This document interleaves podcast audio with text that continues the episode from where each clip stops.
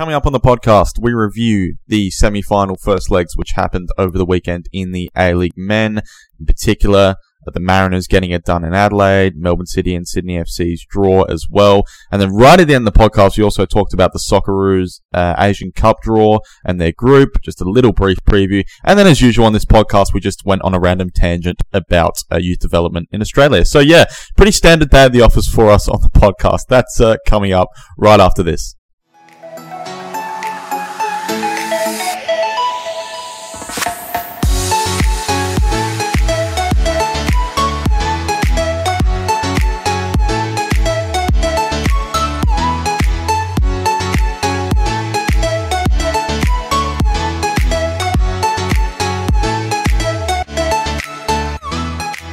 Welcome back to another episode of the Front Page Football Podcast. We are continuing with our Sunday night uh, pods, of course, and continuing to wrap up um, what's been going on in the A Leagues, the A League men finals going on. Of course, the semi finals. We had the first legs this weekend, and uh, I'm joined tonight by Jake Holub and Cody Ojeda. And uh, yeah, we're going to review those two first legs. First one being Sydney FC, Melbourne City, a one all draw. And then the Mariners winning against Adelaide at Cooper Stadium on, uh, on Saturday night as well. So, uh, firstly, Cody, let's start with you. How, how are you going? How's, uh, how's, how's everything been going this week for you?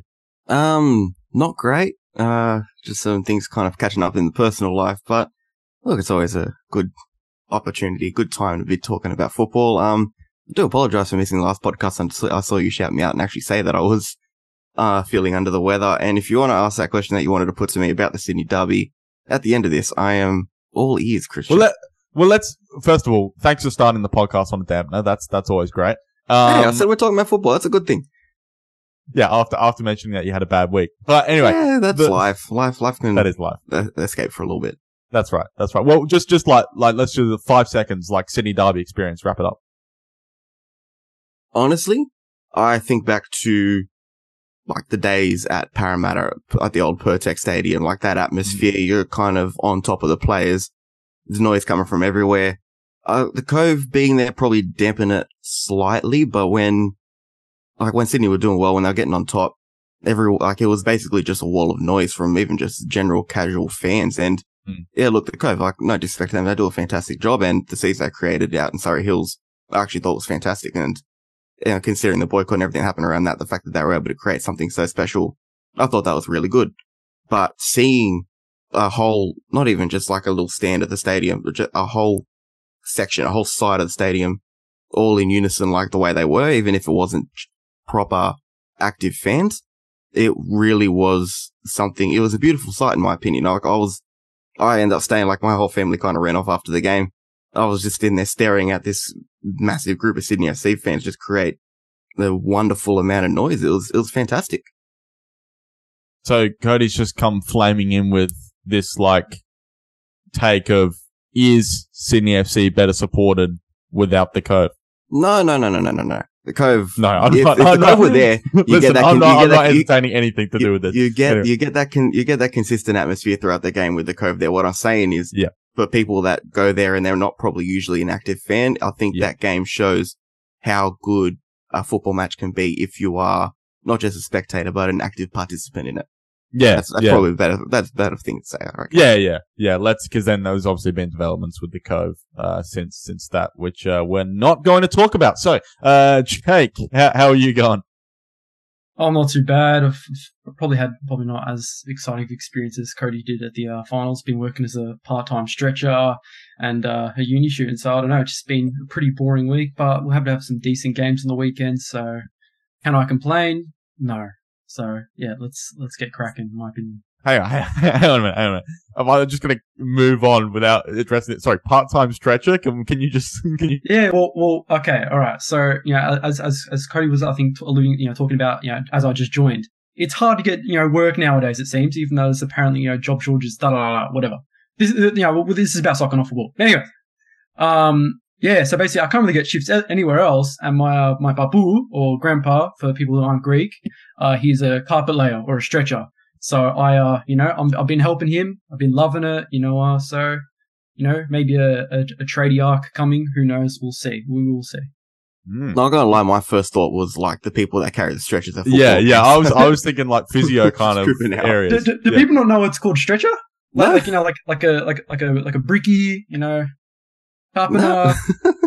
I was No. like- Hey, we're both public institutes, man. We don't know nothing about the trades. I was Yeah, like, is right. he stretching people? Is that? is no, no, that- no, no. Well, uh, try not to. I try not to. So yeah. Anyways.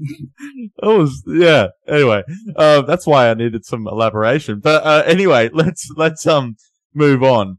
Um, and yeah, we're gonna start. So uh, Antonis will be joining us halfway through uh, for the second part to talk to Adelaide Mariners game. But we're gonna talk Sydney and Melbourne City first. So first thing, um, coming out of this, all to play for, right? I mean, it's it's one all. It's kind of like Sydney, uh, City didn't really maybe take they, I mean, they had, you know, uh, 60, 62% of the ball. Um, but Sydney actually ended up having a couple more shots on target and at times were probably more threatening. Tom Glover had to make an incredible save, for example, in the, in the first half. Like, it's, you kind of come out of it not feeling like City maybe had the control you thought they would going into it. And now, like Sydney go into a second leg thinking, I mean, if we could just get a goal and hold these guys out, then then we're through, right? I mean, it's it's really now it's just a one-off kind of winner takes all, and and Sydney have kind of got themselves into a good position. I think. What's what's what's uh, our initial thoughts on on that on that result?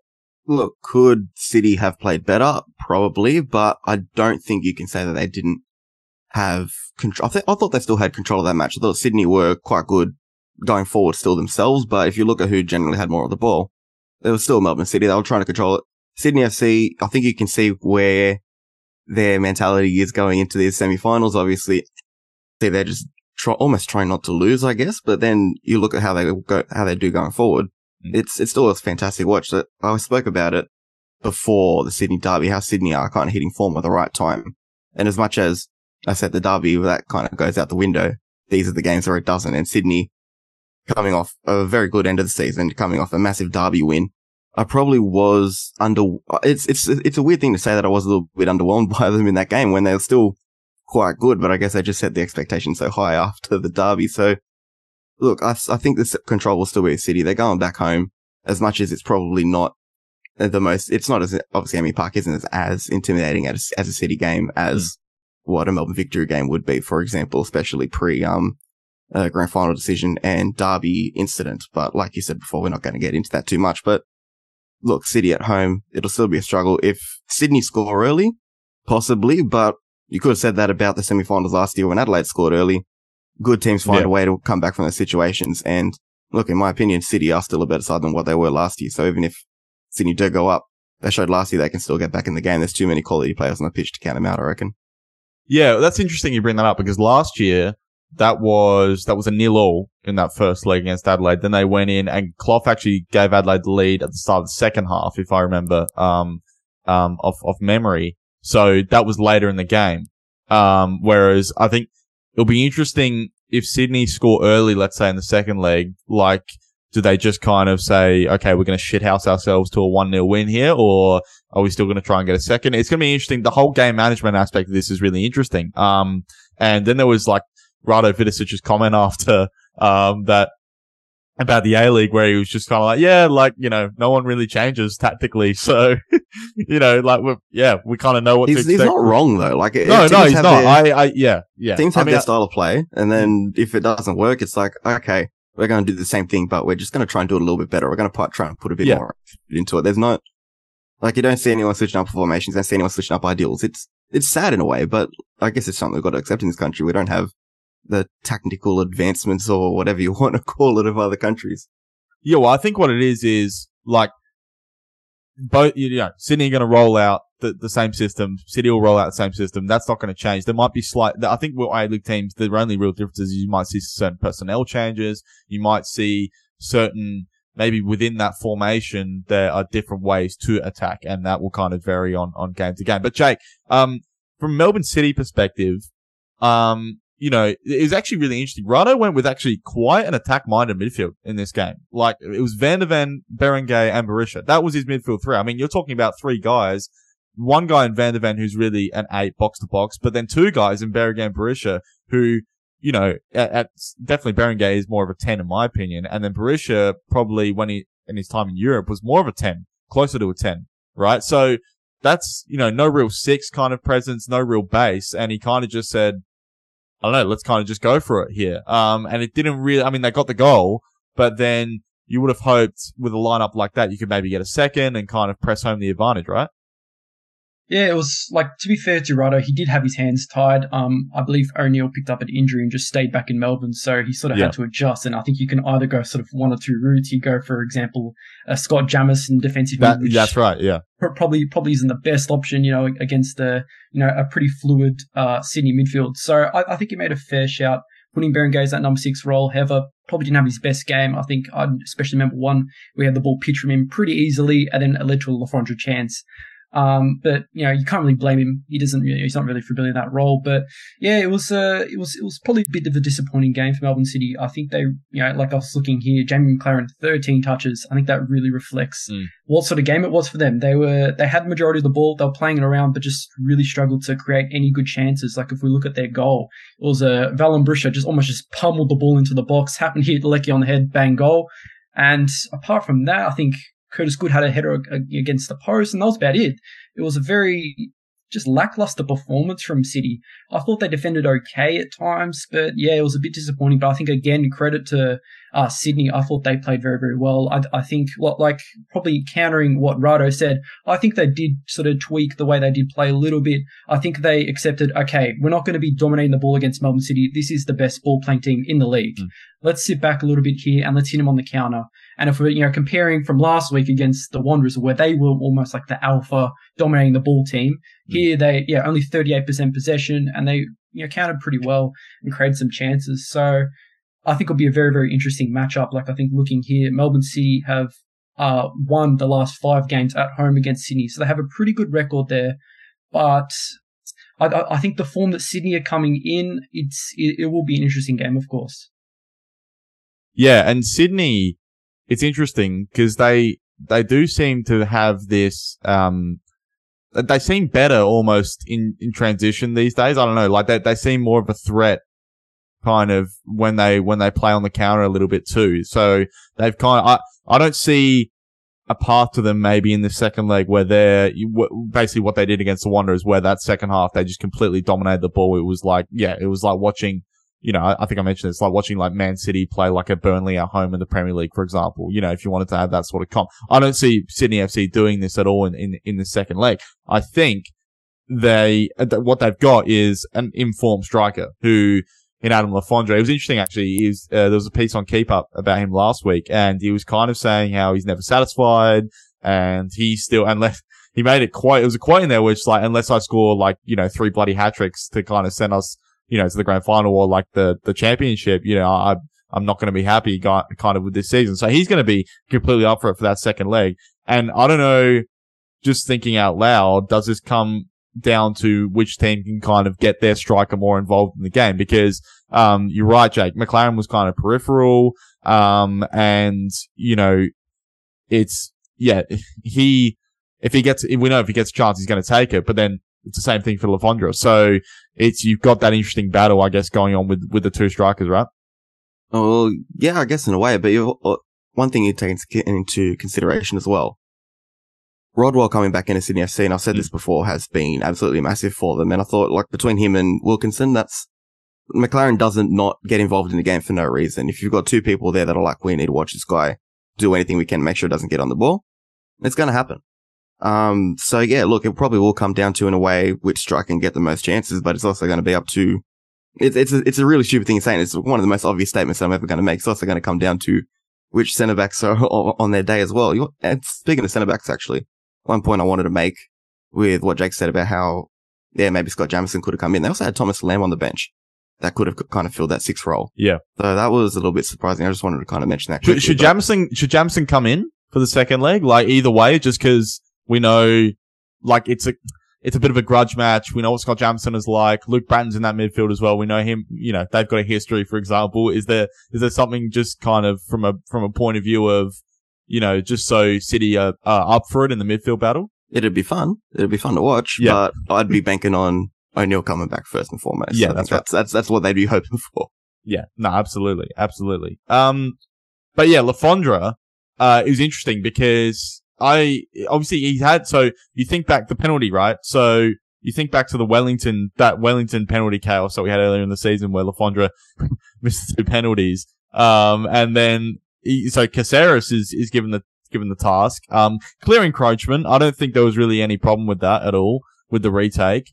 Um, and then he's like, yeah, no, fuck this. I'm taking the penalty. Um, and then he puts the bottom corner. So, uh, good for him from that perspective that he can kind of trust himself from the spot, um, again as well. But, uh, just the other thing, I mentioned the encroachment thing. I actually think VAR kind of got everything right in this match. I don't really think there was really anything that was, you know, a problem. The, the Ryan Grant goal that was ruled out, I think was, you know, pretty, pretty clear offside, right? That Um, was the funny thing about that. Where yeah. I was sitting at that match, I was directly in line where he was running. And the moment that the ball was played, the first thing I said was, that is offside. And then they kept going. The ref didn't put his flag up even after the goal went in. Yeah. And I'm just sitting there like, did I not see that correctly? But they've showed the footage in the replay and everyone could kind of see like, you just heard this groan go around the stadium like, oh, okay, yeah, this, Yeah. is going to get disallowed. There was a few boos that kind of happened when the official decision was made, but it was clear cut. And I thought, yeah, look, honestly, I don't think there's any complaints you can have about the refereeing in that game, the VAR. Everything was kind of per- was, I wouldn't say perfect, but the right outcomes came at the end. I think the only thing you can fault is, and it's the same conversation we can have every week, how long it can take for those decisions to be made, even if they are quite clear cut. It's a frustrating thing, but is that something we've got to accept in the age of VAR, I guess? Yeah, I mean, I, I just always think that bottom line is if it gets it right, it gets it right. So move on, right? It's, it's, you know, you can, look, I get it. We want the process to be maybe more efficient and quicker, and it should be, but, you know, the, the decisions are right. I think all of them. So, Football There's no- fans are so hard to please, eh? Oh, no, that's, that's, that's right. Yeah. And I think none more so than, than in, uh, than in our league. But, um, when you think about City, just, just back on them for a second, I mean, Leckie, that was, that was his, um, yeah, that was his first start in, in, in quite a while. Uh, he's obviously been coming off the bench in the last couple of games before that. He gets a goal and he's only going to kind of, you know, get a bit sharper, I guess, coming into the second leg. And then Van der Venne as well, kind of coming back. So it's, it's actually maybe from that perspective, Jake, it's not a bad result because they got, you know, they're, they're the tie going into a home, basically winner takes all. And now they've got probably two of their top five players. Leckie, got a goal to get back kind of in some form and coming back kind of with some fitness. O'Neill will hopefully be fit for the second leg. So from that perspective, it's, it's a good position, right? Oh, 100%. And I think it's also really important to mention with Van der Venne, I, I thought in these past two games, he's probably been a little bit off it, kind of struggled to sort of get back to fitness. So yeah, Yeah. another week for him to sort of get back to that. Leckie, I thought played a little bit better than uh, Van der Venne did, yeah, considering it was his first game back too, but he's going to be better and better. So those two in there, I think, um, O'Neill to sort of, you know, marshal that midfield there. It's going to be a very, very tough challenge for Sydney. I, th- I think both teams at the end of the day probably, like, I think Sydney will be a little bit disappointed not to pick up the win there, but I think at the end of the day, both teams can't be too upset about the result. And it's all to play for in Melbourne. And I'm, yeah, very, very excited. I think even some player like Tom Glover, who I've been very sort of iffy about for a while Yeah. now, he put in a fantastic game and a really, really confident performance, you know, leading into this talks about, you know, a move overseas. So, so a lot of interesting talking points. I think also another one is Nuno Reis. I didn't think he had his best game, and I was very surprised in the first place. He did start over Thomas Lam, uh, like we were sort of discussing before, because Lam's been largely preferred to him at Mm. centre back. And I feel Lam's a lot more equipped to deal with a Le Fondre who's a little bit more quick. So interesting to see what Rado will probably Did you, um, tweak. Sorry, did you see as well? Nuno Reis got his own mural, um, at, uh, down at Richmond, um, earlier this week. I, I, I did not see that. Uh, what the, why, who, when, You're who, gonna or get, are you gonna get the joke? Are you gonna get the joke? Which, which other Melbourne City player got a mural this week? Maclaren. Oh, Maclaren, Maclaren, yes. Did you see, did you see the actual mural? Yeah, it wasn't the best. Uh, like, No, no, I thought it was great. I'm just, I'm just taking the piss. A lot, I actually had a couple of people say to me, "Oh, it looks a little bit like Nuno Reis," and I was like, "That's come on, you know, like it, it, That's a kind of does." It conversation we haven't does. had. I know it kind of does, but um, no, that was that was sensational. I mean, you think of like, you know, kids and stuff are going to walk past and see that. I mean, that's just absolutely fantastic. Just just as a quick kind of little tangent on that. But back on the game, um, it's it's weird because you almost think if if this had ended um two one to Sydney, maybe it kind of hurts them in a sense going into a second leg, actually knowing that they're already leading and then they play a bit more defensively and actually invite City on more. Now it's at one all that they kind of, I mean, look, they can still go in kind of not parking the bus, but playing on the counter and get to extra time and who knows, maybe get to penalties, but they might have more impetus to score now in the second leg. Um, and it kind of begs the question, I guess, Cody, who, like, this result, is it better for Sydney or is it better than for Melbourne City? Oh, it'd have to be better for Melbourne City, wouldn't it? You're going at home, Yeah. still tired. Like I said, it, this you're going to Melbourne City as much as it's not the same fortress as the Melbourne Victory. It's still Sydney are the ones still traveling. City are the ones with their home fans as much as they're active and boycotting too. It's still in their ground. They're sleeping in their own bed, but not the night before a game. I- everything should still be pointing in their favour. that, was that a Mark Torcaso reference right there? Um, no, it's more of a Mark Bosnich reference to when he said sometimes even when you're playing a home game, you're not necessarily sleeping in your own bed, but I, I'm getting real niche there. I do remember Mark Torcaso saying that at the press conference after Yeah. the women's game, but Yeah. you know what? He's not wrong. It's if you're sleeping, you're in comfortable surrounds, you're with your family, whether it be young players still with at home or, you know, all the older players like with their wife and kids. Because you're driving in your own car to a game, you're not having to go on a team bus where it might be uncomfortable. I don't know how uncomfortable it is. I am more a, I like to be in my own space and I'm going somewhere. So that's what's on the forefront of my mind. But the reality is everything should still be set up for Melbourne City to go dominate and win this match. The only way Sydney do take something out of this game is if they sit back, do everything perfect to a T, do not give City an inch because playing at home, you give City an inch, they are going to capitalize. It doesn't matter how good you are for another 89 minutes. It'll take a five, 10 second lapse. That's, that's, that's all little, that's all little bit, that's all City need to come out, come Yeah. away with this game and a grand final spot, really. Well, one thing for Sydney is that they do have, I mean, I can think of one very prominent example where they were kind of not written off, but like were underdogs away from home in a massive game. That was probably the 2019 grand final against Perth. And they went there and they got And it how did they go through that game? What's that? Like they got through that game. They had they, Yeah, it yeah, Was a, that's- it was a it was a boring game, and they ended up winning on penalties. That's right, and Probably I how think they win this game too. yeah, and, and if I'm Corica, I'd kind of maybe be using that as a little bit of, you know, inspiration in, in, in a pre-game speech and kind of say, look, we've, we've done this before. We, you know, we've, we've been able to, you know, uh, grind out big, big results away from home. And I think for them, the roadmap isn't going to be a pretty one for them to get through. I think for Melbourne City, it could be though. I think that's what we're kind of saying. They could have one of those nights where they're just on it. Leckie's like really back, you know, to absolutely to his best. Maclaren's kind of getting more involved, finishes a couple of chances. Basically, I think if this is a game where City just come out of the blocks and they score two quick ones in the first half, I mean, I, I think we can all agree it's going to just be game over, right? It'll be Um, interesting actually if yeah. City do go in that game and score early because that will mean Sydney do need to come out of the box. They do need it. Yeah. And they did it well against the Wanderers, but I don't know how much that was down to them being really good at football, which I'm not saying they aren't, but or how much that was just a matter of emotion kind of took over that game. But if City do score early and Sydney do need to kind of step out of the back line, really try and push themselves forward, if that creates space for the likes of Tilio or Leckie to take advantage of, Mm. we saw how Tilio or kind of tore him apart at the start of the season, not the start of the season, kind of midway through the season when uh, Sydney did have to go to AAMI Park against him. Yeah. He It didn't. was a 3-2 if I'm not mistaken. Yeah. yeah, but they kind of let Tilio run through. You give Tilio kind of space. You give Tilio that kind of space, he's going to take advantage of it. He's done it against Sydney FC before. If he can do it again, it's not going to be pretty enough for Sydney FC. You know, I saw highlights of that um Sydney FC Melbourne victory six one final. I think it was the game before the Perth Yeah. um grand final, if I'm not Yeah, mistaken. yeah. And Sydney FC basically came out and put on an attacking clinic. If Melbourne City score early, I'm not saying it's going to be a 6-1 or 6-0 result, but you can see them scoring two, three. If they're really good, maybe four. It, it, it could be a good night for them. Well, that's that's interesting because if this turns out, let's say this that does happen, and City like Maclaren scores inside five minutes, and City kind of want to roll, like it's going to be an interesting test from a City perspective because then we're going to see like is this whole rejuvenation sort of thing that they've had recently like is it real from a sense of could they work their way back into the game and actually make a game of it, or are they really just kind of fraudulent a little bit where they really are the fifth best team in the league and they kind of just crumble and, and City kind of go over with it. That's going to be an I, interesting thing. I don't think it's fraudulent. I think they've, they've No. still done very well in the last few No, no, weeks. no, But I- We're talking about a colossal side. That's the difference. It's not like they're playing and a Wanderers or an Adelaide or a Mariners. You're talking about the benchmark of football in Australia at the moment. True, but I'm just saying, like, you know, let's let's not forget, like, it was probably what less than two months ago when they lost four 0 to Wanderers at home, and it was like, oh my god, this is an absolute disaster. So yeah, and and Cody's always going to mention the fact that he was like, eh, you know, it's it's, it's There was still something to fight for, and I'll tell you what.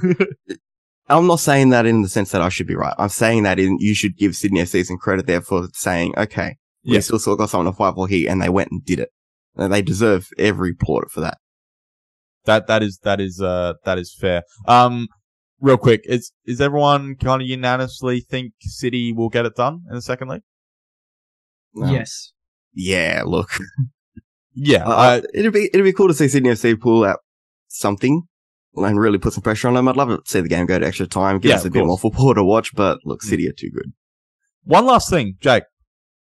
Any any uh case for Andrew Nabbout to start in the second leg? I'm not. I, I, there's nothing against Marco Tilio or anything. I'm just wondering, does Rado play the experience card or something in this game? Potentially, I, I, I could see a world where he does uh, put a lot of pressure on Joel King at left back, who probably isn't the most physically, you Mm. know, sort of gifted um, fullback. But I, I think the form that Tilio's in obviously didn't have his best game there, but I, I can really see Tilio at home with the ball causing some problems. But you, you never know with Rado. But like, I, I think earlier in the season, Nabbout's been preferred to uh, Tilio, but for most of the season, I think it's all been Tilio. So I'd be surprised if he changed it in such a crucial game. But you know, you, you never know. But I, I think probably the bigger question is who does he go for? Because obviously O'Neill's coming back in that sort of number six role. Who does he go for in the number, you know, the number eight slash ten roles? Because obviously we have Van der Venne, Berenguer, and Berisha. You'd expect Berisha to stay, but the question is, yeah, Berenguer or Van der Venne? That's that's probably I think the biggest. I think I think you'd have to trust probably the two guys who have been better and more reliable over the season. That's Berenguer and, and Van uh, not Berenguer, uh, Berisha and Van der Venne, right? So yeah, uh, that that that would be my probably setup if yeah if obviously you know just making sure that O'Neill will be will be back and, and ready to go. Uh, so so yeah, all right, boys, that's uh yeah good uh good comprehensive uh, wrap. We've got another semi final to come uh right after this quick break.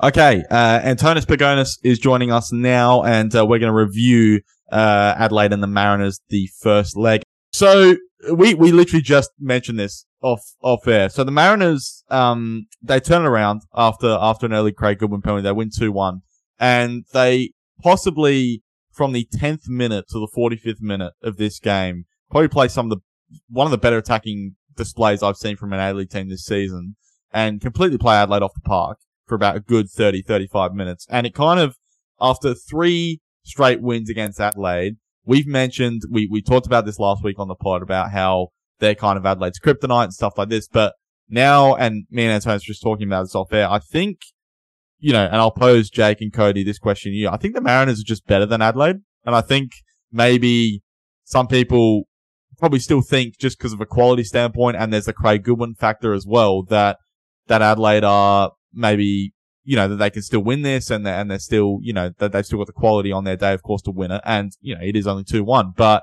it just, watching that first half and the way they were carving Adelaide open, it was just kind of like, they're just, they're just so much more cohesive going forward. That's, that's the main sort of thing, I think, when you compare both sides, right? Well, yeah, look, Mariners probably are a better side than Adelaide, but the way you frame that question makes it sound like a very offensive thing. Mariners are a better football team than a lot of other teams. Okay, well, that's not, that's not what I was going for at all, but okay. This is how it sounded, Christian. That's all I'm trying to say. But look, yeah, are they a better side? Probably. They're well worked. They're probably, like you said, they're a little bit more cohesive.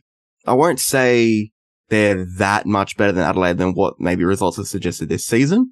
I mean, for there to be an a- aggregate 8-1 score line going into before the semi-final, Hmm. I don't think the quality difference should be that much. I think the weekend kind of showed they, where the gap probably is. Mariners probably have the edge over them, but it shouldn't, it not in a blowout standpoint, if you know what I mean. Cody, Cody, you should say that it was only two one, but you know if they actually took their chances, you have another four one, four nil, Mm. whatever it could have been.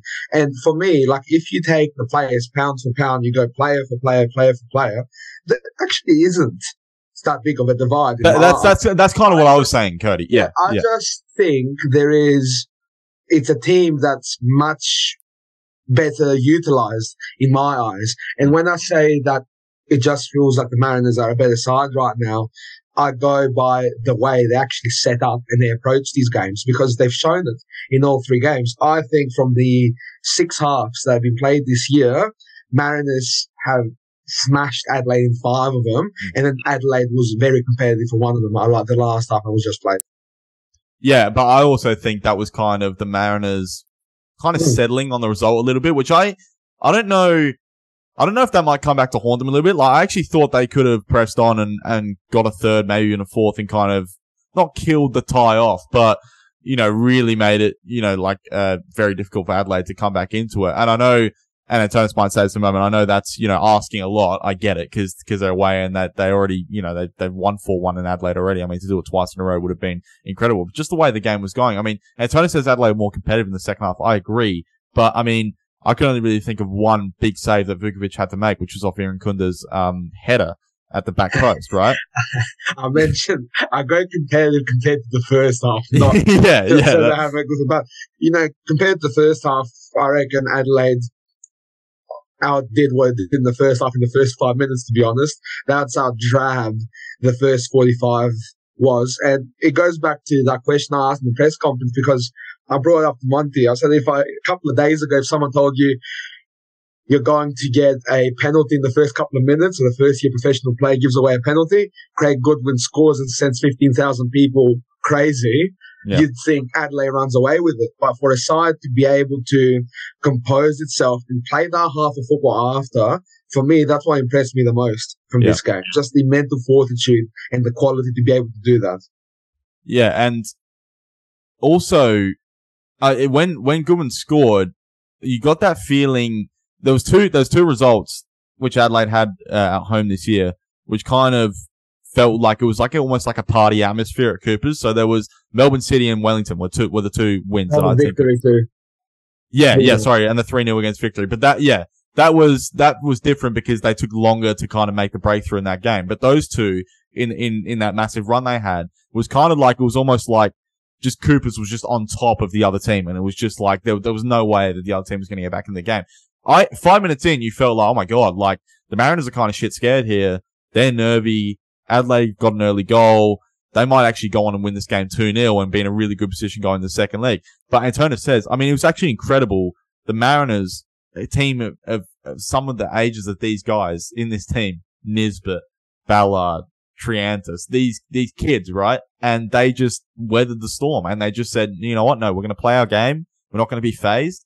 And, and, and we, we're better than these guys. That, that's kind of like what they did for the rest of that half. And, and they showed it. And it's a real, and it's a real credit to, to them. And yeah, it's just like another major hurdle, which this team is, is kind of, is kind of checking, uh, ticking off. I mean, Melbourne City couldn't even win in Adelaide last year in the semi-final first leg, right? And the Mariners have just done it. Um, and, and we're sitting back saying, hey, you know, they could have maybe won that 3-1 instead. Um, so just, yeah, just an incredible kind of comeback from that standpoint. Jake, we haven't really gone to you yet. So what, what were your kind of thoughts, uh, on, on the game overall? I think it just really um, sort of reflected a common theme I've sort of had this whole season. I think it's a lot of disrespect and sort of underestimating of the Mariners. Like I, I think Mm. you know when a lot of people look at this team, they're like, oh, they've got young guys and they're inexperienced, da da da, whatever. And yes, they've lost a lot of names, sort of you know, season to season, you know, from, you know, roles and whatever. But this is a team that's been building for a while. Monty's been building this team and building this system. Like if you're looking at people like Nisbet, Balard, and Nkololo, Cummings, like these guys have been here for a couple of seasons now ingrained in this system and it's been building and building and we've seen it again. Their pressing has to be the best in the league. Like absolutely fantastic. Oh my god. Nisbet and Balard, I could go on and on and about it. Like their pressing is so brilliant. you know, good. it's interesting. They do they do something like a bit different with that as well. So I was because I was high up uh, at the game, so I could kind of get a view of everything that was going on. They actually set up in kind of this four four two diamond when they press. So Nisbet is almost like a ten. And he's going to ready to jump on like an Isaias when he gets the ball. And then Balard kind of screens the back four with the wingers on either side are kind of ready to come inside and help out if need be as well. So it's just interesting kind of watching a bit, bit of a different setup with the press maybe to, to other teams there as well. Um, yeah, Antonis, did you want to talk? The Just- issue with that, that why it works so well against Adelaide, it just destroys everything Adelaide wants to do. Adelaide likes keeping the ball, likes getting that defensive midfielder on it to Yeah. spread it, which Mariners did not allow, and that's where you see Adelaide flustered, turn over the ball. And the other thing that Adelaide likes to do is work in transition.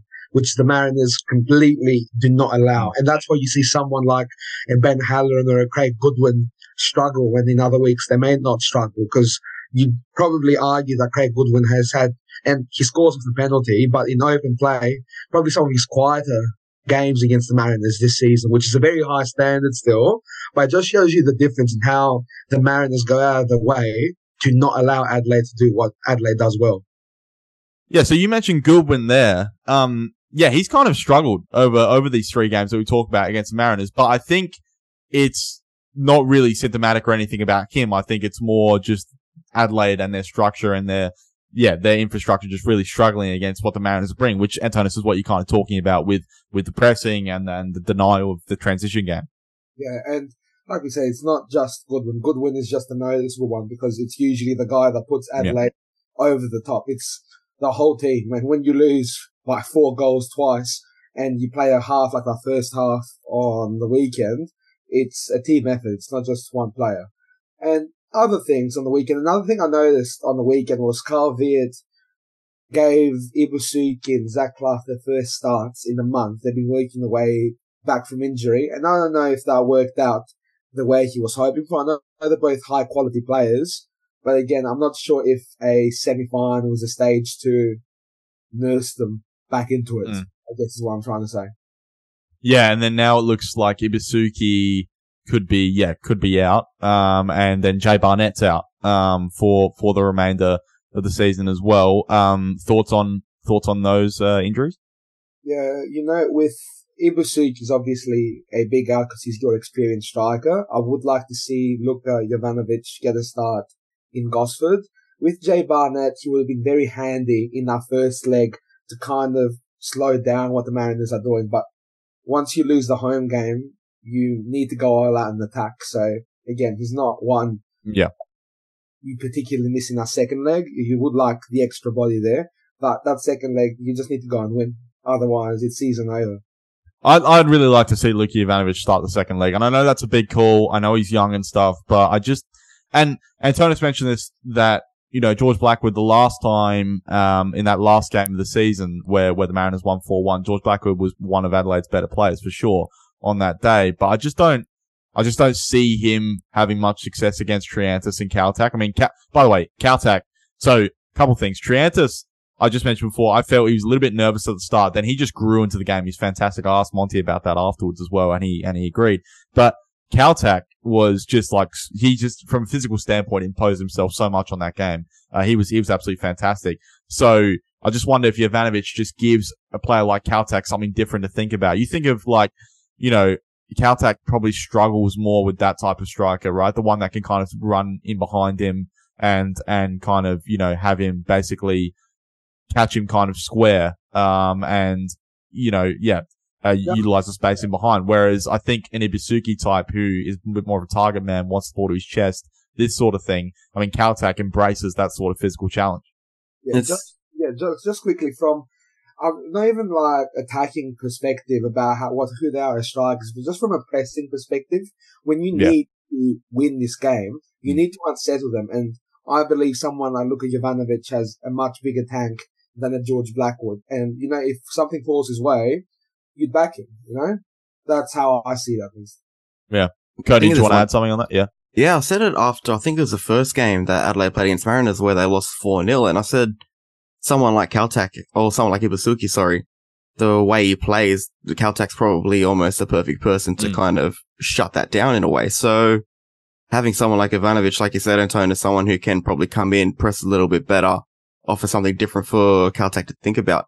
But if you go for, obviously you can't go for physical battle anymore because Ibusuki's not going to be available, but going for that might have actually been a hindrance, hindrance to Adelaide and they would have been better off with something a little bit different would they be making that call in the semi-final when you've got a foreign striker compared to a young one?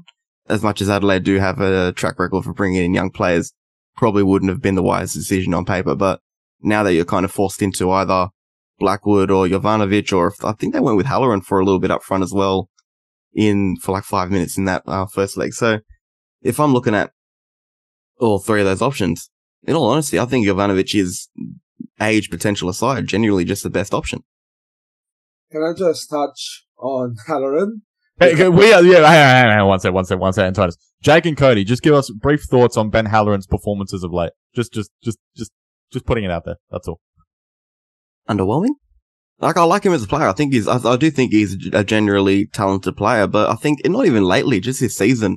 I don't think we've seen like you compare it to how he started off the Mm. season last year. He was almost unplayable. Now, like I think there's even talks about would he be bolted for like a Socceroos World Cup qualifier match, and now he looks well off the pace. Like He's, he's nowhere that near standard. that. Yeah, yeah, just, just nowhere near that. Simple as that. Jake, yeah. I, I'm just, I'm interested, Antonis, I'm just interested to get the, uh, perspective of, of, of people who probably don't watch him every week, right? Yeah. Jake. Uh, yeah, I, I recently I was looking through um, some of the chat about him before he went to a career initially, and people saying, like, maybe it's not true, but people saying he was better at Goodwin at that time. Like, there was a lot, a lot of chat about how good he was. And yeah, recently he's just bang average. I think that's all I'm really going to say. Like, he just doesn't really offer anything. I don't know. I'm sorry, did Brendan Brello just join the podcast?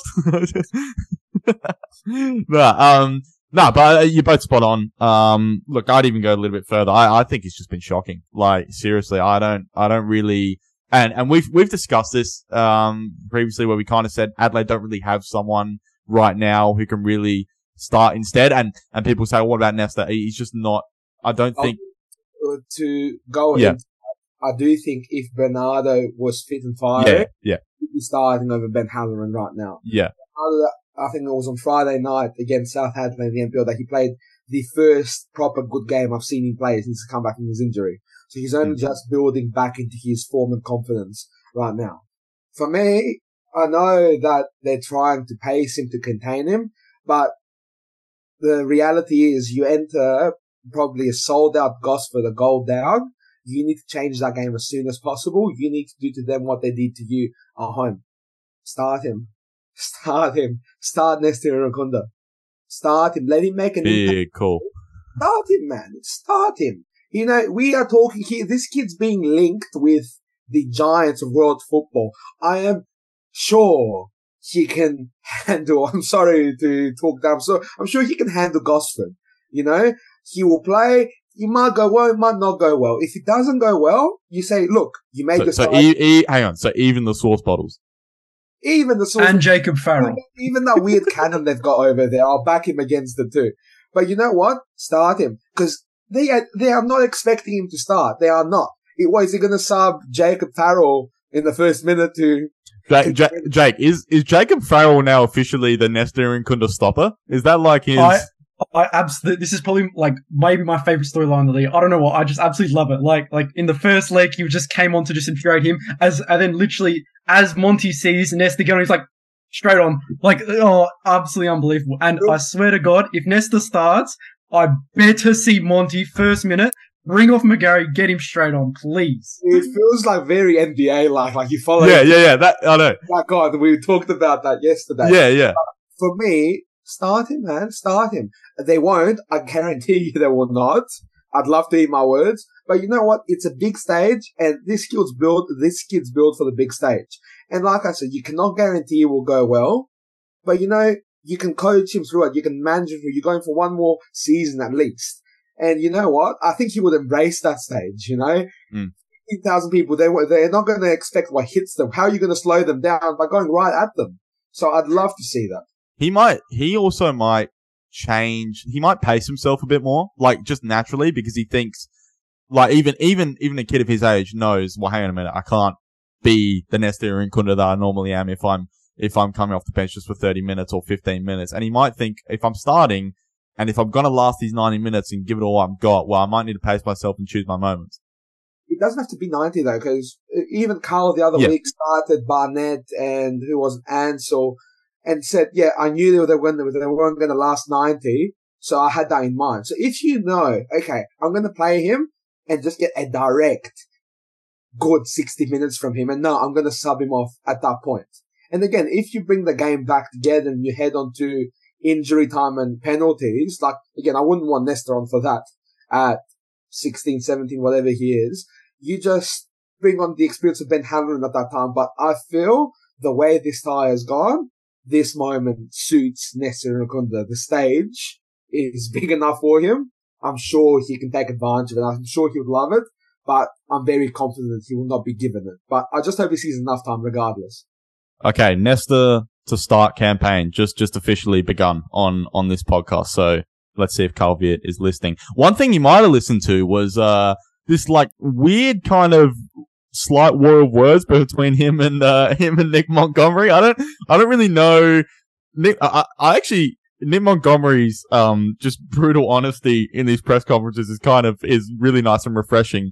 Um so yeah, apparently yeah, well, Carl kind of said that, you know, he thought the Mariners celebrations were over the top in the, in the round 26 meeting that they had. And then, uh, Monty, yeah, yesterday was, was kind of like, um, you know, you know, just kind of playing mind games, you know, I don't know what he's on about sort of thing. So there um, is that. The Yeah. comment was Carl Veart said that was their grand final, the last Yeah. round. We were just at 50%. And Monty rightfully said, well, if you're at 50%, you're fighting for second spot, fighting for an AFC Cup spot, just give your, your fans the money back. You know, if you're at 50%, you're just admitting that. And I asked him about it. I'm like, are you justified now that I'm pretty sure they gave the 100% night and you just beat them again? And he said, Yeah. yeah, you know, it's, if you're to make comments like that, and Monty knew, or it might have been a throwaway comment, but if you're to make comments like that, you need to back them up. And it's not something we've seen from Adelaide recently in these big games. Yeah. Yeah. No, it's, it's a good point. And also, um, we should just mention both goals. I think not Joe Gauci's finest. Um, and he probably, I, I don't, the, the first one is so weird. Look, it's a, it's a great strike, you know, and, and, and McGarry, but you look at it back and you think it's, it's not in the corner, right? You know, he, he can, he can dive and get it, but then you also think is a defender maybe in his line of sight and maybe he can't see the ball. I don't know what you guys kind of thought that the, the second goal, I mean, that was more about just Adelaide getting picked apart kind of defensively, though, Before Joe Gauci, the second goal. It's not Yeah. his one, but two people could have stopped that.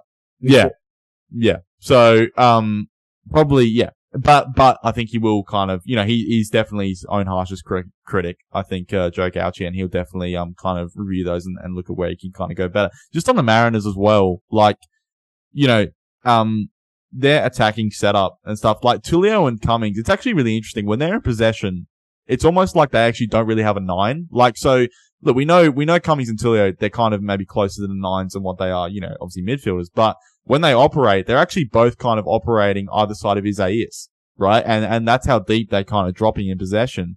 Um, and even, like, you look at Silvera, like Silvera was, didn't really do much, and then he just gets the ball, he cuts in on the right and smashes one into the crossbar, right? And, and he kind of, he's almost moving into this stage where he doesn't feel the need to always have to get the ball and always have to do something. He can kind of just kind of go through a game and then when, when it calls upon for him to get the ball and, and do something, he, he'll do it. Um, so he's kind of shown maturity from that sense. And then Nkololo is a little bit up and down, but he'll have his moments as well. I mean, this front four is, I mean, I think it should be kind of up there when we talk about the, the best ones in the league, right? Well, cons- it's so they move so easily within each other. You know, and you don't when you compare it to Adelaide and how Adelaide staggers forward, they just make it look so simple. That's what Mm. stood out to me, and that's how Adelaide was cut up in all these games. Cody? well, considering they finished second, you'd kind of naturally have to think that they're up there with the best in the league. I mean, they were there for a reason. I believe they were the second best attacking side in the league after Melbourne City, were they not? Club record Monty mentioned as well in his Mm. post press That's- I'm not, That's I'm what I not, by the way, I'm not saying, I'm not saying, you know, I don't think they are anything. I'm just saying there doesn't seem to be much discourse around it. Like, No, and I agree Yeah. with you in that sense. And Yeah. it's it's weird that there isn't enough discourse in that sense because everything that they've done this season kind of suggests otherwise. The only thing that I can think of is there's probably not anyone that overly stands out on a consistent basis, like say a Goodwin for Adelaide. Like he's always the center of everything. Mm. Some days it's Cummings stepping up. Some days it's Silvera stepping up. Some days it can even be Tulio stepping up. Even Nkololo, as much as up and down when he's on, he's he's bloody on. So it's probably because there's not always just kind of that figurehead, that focal point that's kind of grabbing the headlines. Kind of that load's almost been shared around in a way. So maybe that's the reason why not enough attention's going on it. But you look at them as a collective and how well they've done this season, what they've been able to produce. It, it's easily one of the best attacking quartets or just attacking whatever you want to call it in the league. No, you're right. Quartet. That's that's the right word. Um, like I said, but like not everyone plays with the quartet. Some teams Oh, yeah, play yeah, with of trio. course. That's Yeah, that's yeah, what. I'm trying to get at. yeah, yeah, setups probably or so- something. Setup, yeah. Look, nature. my But- English isn't great. Yeah, I know. That's why you need me. But um, the let, if we if we Jake, if we had a list of the top ten things you would not have expect, expected to happen in that game, would James McGarry scoring a screamer on his right foot be number one? No, actually, I rate James McGarry. I love him. He's very, very good at. No, I'm talking that about the very action of him scoring on his right foot from distance. No, no, no, no, no, no. He's done this multiple times this season. Like maybe not that nicely, but he, that, that is. I like, do remember actually. Actually, now that you mention it, I do remember. I think he did score a goal on his right earlier in the season. I can't remember exactly who it was. it was against, against Wellington, I believe. Right. You Maybe really dis- actually. You really dismissed McGarry very easily there, Christian. I think Why am I getting accused of dismissing Dismiss the everyone? fullback on his third A League club very easy. Jesus Christ! You know how much I'm pumping up the Mariners? You should have seen me. I was like, I was like, I was like in awe of their attacking stuff. I, I, I loved it. I was enjoying myself watching them. Far out. Right, Don't- everyone don't- don't enjoys paint me himself watching a- them. So Don't paint me I'm as a Mariners hater. I'm not Far painting you as a Mariners hater. I'm painting you as someone that just kind of dismissed McGarry in that moment. No, I'm just, I'm just saying. When, how often does James McGarry score from 20 yards on his right foot? That's all I'm saying. Well, it can happen. He's, Oh, not, he's not a bad player. He's he's he's scored he's scored goals from distance before. He's he's good going forward. I think this move No. to the Mariners Yeah. has actually shown how good he can be as a footballer. Mm. Like he's I, I, it was a move that I kind of looked at and went, okay, they're just trying to bring in a fullback. They're probably just looking. They probably wanted to get rid of Aquilina and they're happy to take another someone just as a replacement, probably just to sit behind Farrell. But he's come in and made that spot his own against probably the second best young fullback in the country, and that's only because Jordan Bos is just a freak ahead of him. And then there's like this- it's Yeah, what the Antonio. Have done so much. They've picked someone's rubbish up. Mm. You've got McGarry, the one at Wellington and Newcastle, and they take him and they make him into a very important cog for a side that's about to play off for a grand final spot. Theo Harris they've picked up Mm. is looking great for them. They've done this so much. Kaltak, this is his first professional season as a, as a footballer, you know they, they are picking up people that others don't rate and they're showing everyone, look, these guys can actually play football. And this collection of misfits, for lack of a better word, goes in our home now on Saturday, sold out crowd, I assume, ready to play off for a spot in the grand final. And it's, you Mm. know, you can't speak about highly enough. Yeah, and then um, even a guy like like Storm Roux, like he's just been quietly going about his business this season, right? As as as a starting right back, and he's he hasn't really put a foot wrong. No one really kind of has mentioned it. Um, but yeah, he's yeah he's been doing really well uh for them too. Um, okay, anything? Yeah, anything anyone wants to add on on this game before we just move on to a couple other things finals related that I just want to touch on? I I think a point I want to make is um something that maybe has been overlooked. Why Central Coast have especially been sort of the kryptonite of Adelaide, and I think it is just a lack of pace in Adelaide's lineup. And I think it, you can also maybe point some fingers here at Carl Veart, who I think at this game at least he's gone for Warland, Ansell, probably two of the slower centre backs. No offense to them in the league. When you have Barr and Popovich, who are probably a bit younger, maybe a bit quicker, and then even someone like Javi Lopez, who I absolutely rate. I think he's a fantastic right back. However, multiple times that game he got absolutely torched by Silvera. Just has that nippiness to get by him. You know, we saw that with the one where he's put onto the crossbar, and one where he's um, I think it was Tulio slipped in behind and he cut it back for Cummings, who should have scored. It's and even Isaias, like I could probably go through that sort of whole defensive line. There's just these older players who maybe aren't as quick and unable you know, to catch Central Coast in the transition moments.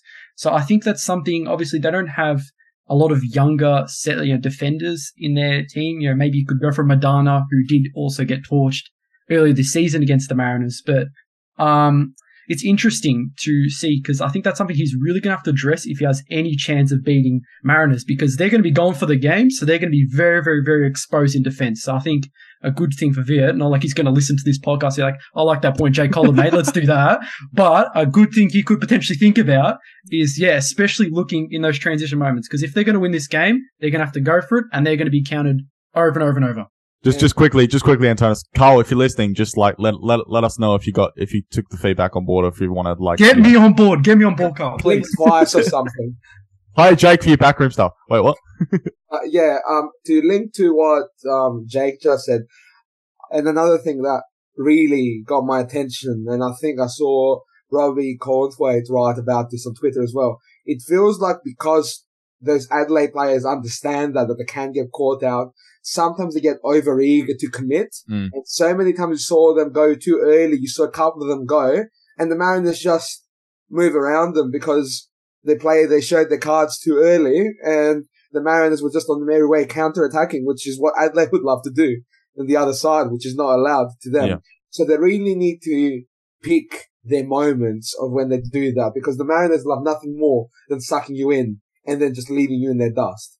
Well, the other thing about this, you mentioned with like Popovich that we, I mentioned this already before where I didn't really understand, you know, why he's kind of been just totally kind of out of the Adelaide United lineup. Ben Warland's pace got totally exposed in, in that game, right? Um, so I don't know if he brings him, if he makes a change there or, or what he's thinking, but it's also interesting here. Look, Carl, Carl bleeds youngsters. He, he really trusts young players and, and this sort of thing, but I think when it when really push comes to shove, like Mon- Monty is the one who really backs maybe his younger players. Like Carl probably still has that kind of preference for I'm going to go with the more experienced guy. I'm going to do, you know, I'm going to trust the guy who's been there and done that a bit more. But I think what Antonis was saying earlier as well is you've got away from home now. You're a goal down. You got nothing to lose play, maybe just play a couple kids in there who are going to give it their all and just go for it. Um, and I think that could be Jovanovic. That could be maybe Popovich comes in, you know, if he, if he considers that. I don't, I don't see it because I think he probably thinks it's, you know, we'll just stick with the experience and we'll just make sure, you know, we can stay solid back there. Um, Jovanovic is probably more likely in terms of a youngster kind of coming in and, and, and starting. But, um, it's interesting. It's just interesting because look, both coaches deserve praise for playing young players, but I do think Monty, when it, when, when things push comes to shove, finals games, he's more likely to trust his young guys, um, than, than maybe what Carl is. I mean, he, he subbed on a youngster to, you know, basically perform a role more of an experienced player, which is the kind of, you know, be a, be a stopper or a tag, basically, you know, uh, an opposition player, which is, which is really rare for a young player to be kind of burdened with that responsibility. And that's, of course, I'm talking about Jacob Farrell. Um, so, yeah, that that's that's really interesting as well. Any anything else, Antonis? Did you want to mention something or? Yeah, uh, I agree with what you're saying. It's Yeah. what see, and I don't think those moves will be made because Yeah. we know the track record. I do hope someone like Jovanovic does start, and I do think he's the more likely one to start. But again, I could see Blackwood getting the nod there. I don't think Popovich will start, and I'd love Nesta to start, but I do think Halloran will get the nod, being the senior player in the situation. Okay, couple of couple of like big questions I just want to pose to, to to you guys. So first thing, okay, first thing right now, if you had to, you know, put your money on it, which we don't, but put your money on it. Who's the favorite? Do you think to win it all right now uh, out of the four teams that are remaining? We, we'll go. We'll go through it. You still got Melbourne City, like the Yeah. give the benefit of the doubt until they're no longer in it. I guess you have to back them. I'm just saying, no one was swayed by like the Mariners, the Mariners Um, performance. I, I honestly like it might be unpopular, but the whole series of back Mariners, I you know I I don't know. I I, I just think they're going to cause an upset. I think they're like they've been underestimated for too long, and I think this is going to be their year. They're just going to go for it. It's been building for the past three seasons. And I think they can surprise Melbourne City. They've been a really, really good matchup. Like, by the way, they haven't actually beat Adelaide yet, so we should probably not forget that. They're likely going to. You'd expect it, but so I don't want to, you know, like you never know. But um, I think if it's going to be one team that can match Melbourne City and shock them, I think it is Central Coast. So, you know, maybe an outlandish sort of statement, but I'd love to see them win. No, that, that's right because that kind of leads me into my well, Antonis, just Once just quickly. it, Yeah. it really suits them how it's not going to be in Melbourne because Mariners have historically been shocking in Melbourne. So this Even being- lost a victory it earlier this year. makes- it actually works very well for them. Yeah, well, so going off what Jake just mentioned there, here's here's an interesting question for for each of you can answer this uh, because I saw when when the, the at halftime everyone was kind of in awe of the Mariners on on kind of Twitter yesterday and stuff, and I saw Vince Rugari kind of tweet and he was kind of like, "This is this is basically what every club should be doing. What's going on here? This that, and the other." So I pose this: Does the league need the Mariners to win the championship? Because does it set does it set an important precedent maybe for other clubs out there to follow. No, no league needs anyone to win any championship. Number one, just the best team can win it. Number two, you have to be again, you have to be blind, deaf, and stupid as a football club in Australia not to see what United and the Mariners are doing and think, you know what, they're they're onto something here. No, no, Like, so that's, no, no, I, I, I agree. But what I'm saying is, yeah, uh, uh, I don't think Yeah. because the Mariners win an extra game this season and have a nice picture lifting the trophy, yeah, a wanderer side says, "Oh, guess what? We've got all these great facilities. Maybe we should use them because that centre back that played for them was on our books, and we just ignored him." I don't think that will happen. Clubs actually need to look at themselves before they look at something else. I can look at what Barcelona is doing and say, "Wow, that's great," but again, clubs need to look at themselves, not other people, not other clubs. just So, man, it'll clarifying. take- You It'll just, just take- clarifying. What I'm saying is, with the, if the Mariners do this on a big stage in front of a massive national audience with all these young kids, I'm kind of saying, Antonis is right. People should already be woken up to it and kind of seeing what what what what clubs like the Mariners and Adelaide are doing.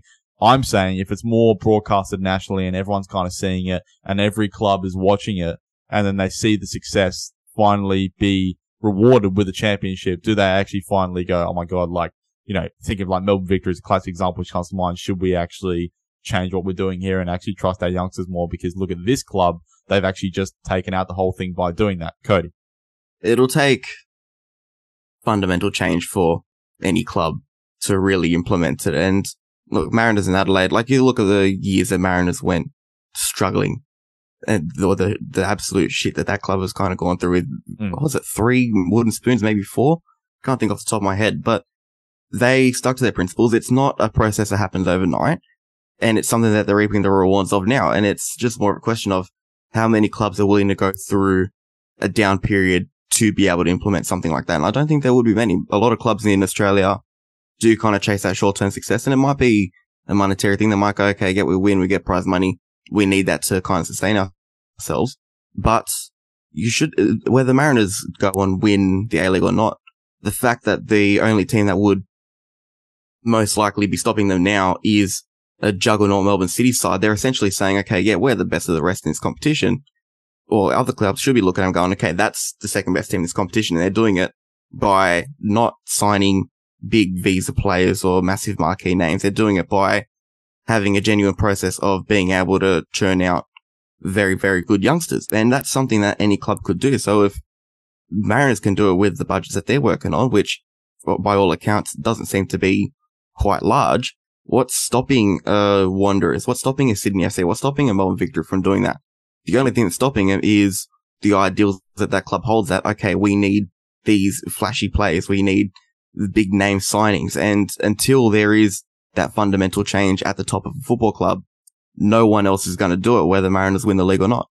Yeah, but I think it also, I think it's slightly the other way. Okay, yeah, part of it is we want the big signing stuff like that, but I think part of it is fear out of playing youngsters too. And I think that's ridiculous is kind of what, you know, is, is what I'm saying because as the Mariners are showing, you mentioned, I think it was Jake mentioned it just before, like this is kind of a three year thing that the Mariners have gone through, right? It's actually not just this season. And those, there's plenty of players there who've had to learn mistakes and get better and get better. Nisbet is just constantly been going on an upward trajectory. I love that guy. Absolutely brilliant, right? Um, and it's just, yeah. And I, I think that's what it's more down to. I think it more comes down to a fear of playing young players and trusting them in big occasions. Christian. Oh, it's exactly, it's fear is what it is, and it's fear of the unknown, or what, what are they going to do? But the whole concept of Adelaide and Central Coast is it's Yeah. not the unknown for them because both Monty and Veart have been involved with this youth setup of their region for so long.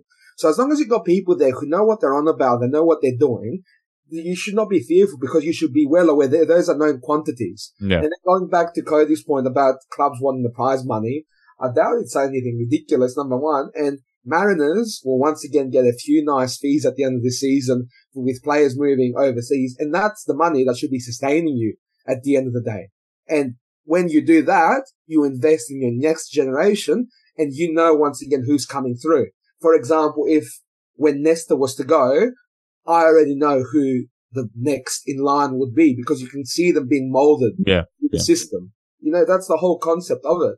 And like Cody said, it's a fundamental thing. It's the people that should be doing this already are aware of the Mariners. It just doesn't exist too often. And in Australia, it should be the rule, not the exception.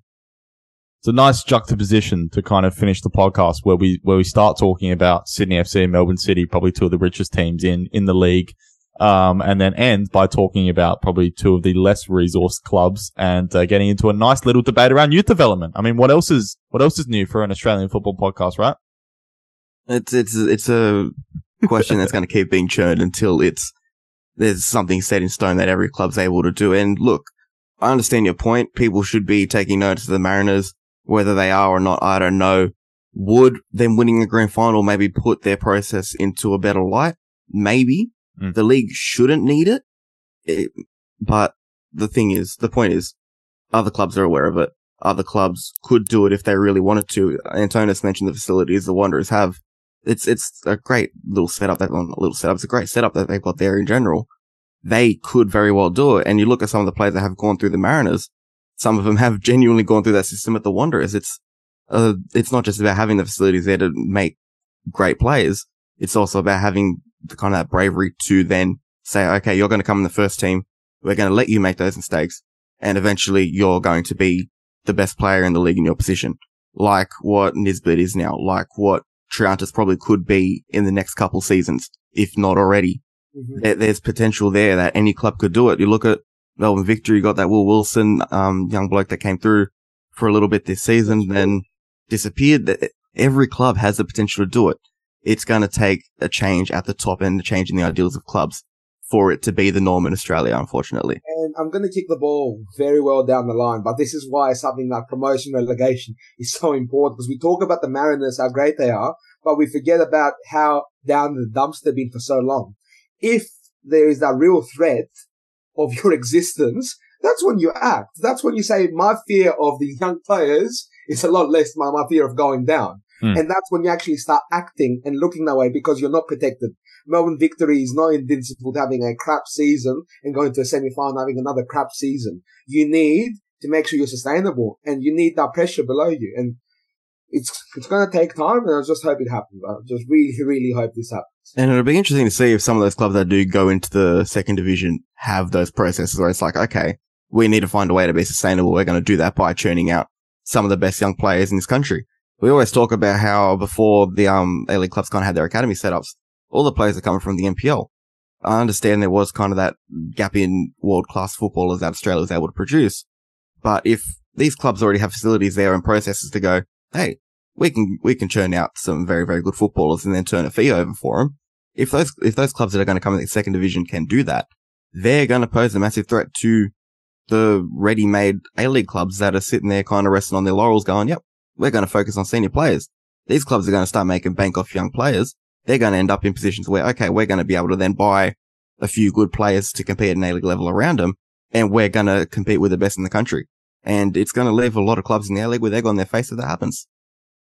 Yeah, no, good, good points, guys. I'm gonna have to wrap this up before we keep going down this uh, massive rabbit hole and this huge tangent. Um, so yeah, but uh, no, seriously, I think I think we're all kind of in agreement around um around like this, the Mariners and the Adelaide, and and and we, we've we've talked about this kind of throughout the season quite a bit. Um, and uh, Antonis, you've actually even done a couple of articles on this um previously uh, that you can go check out on the site as well. In saying that, make sure you check us out on social media. We're on um, Instagram uh, Twitter, Facebook, um, LinkedIn, TikTok, um, and yeah, you can, if you're catching us here on Spotify for this podcast, we're also on Apple Podcasts and a few other podcast platforms. So, um, yeah, uh, we're, we're not just on Spotify, just so everyone knows as well. And frontpagefootball.net, of course, um, is the, is the website. Yeah. So we've actually, we've actually had quite a few stories, um, go up of late. One being, funnily enough, kind of related to what we're talking about here. Uh, one of our writers, uh, Caden Foley did a nice piece on Melbourne victory, um, and, and what they can kind of look to do next season. And he kind of mentions in there quite a bit around, you know, utilizing young players. So, um, yeah, it's, uh, I Yeah. just want to, want to make a point very, very, very topical. Yeah. Um, when I spoke to Mark, Micah Lea'alafa the captain of Solomon Islands, and so many of these clubs and young players would die for opportunities like this. Mm. And it just makes me so sad that our own country, we, we have these resources, won't give our own those opportunities. So yeah, have a look at that. And There you go. So Antonis just did his plugging. Any any of you two want to do uh, plugging or add anything uh, that that that uh, might be important to mention? Um, maybe not quite yet, but I'm sure I'll be having a few articles over the next few weeks that will be very interesting to have a look at. Oh, and Cody, um, we should mention as well, just really quickly, guys, uh, Socceroos Asian Cup draw. Um, we, we didn't dedicate massive time to it, but India, Syria, Uzbekistan's the group. Um, Cody, I'll ask you first. Thoughts? Um, I'd go as far as to say it's probably the group of death in this tournament. Obviously, with the way the pots are set up, you don't get like a clear cut group Yep. of death. There's always going to be that one weak side. In this case, it's India. But look, India, they've invested a lot in football recently. They could pre- be a surprise package.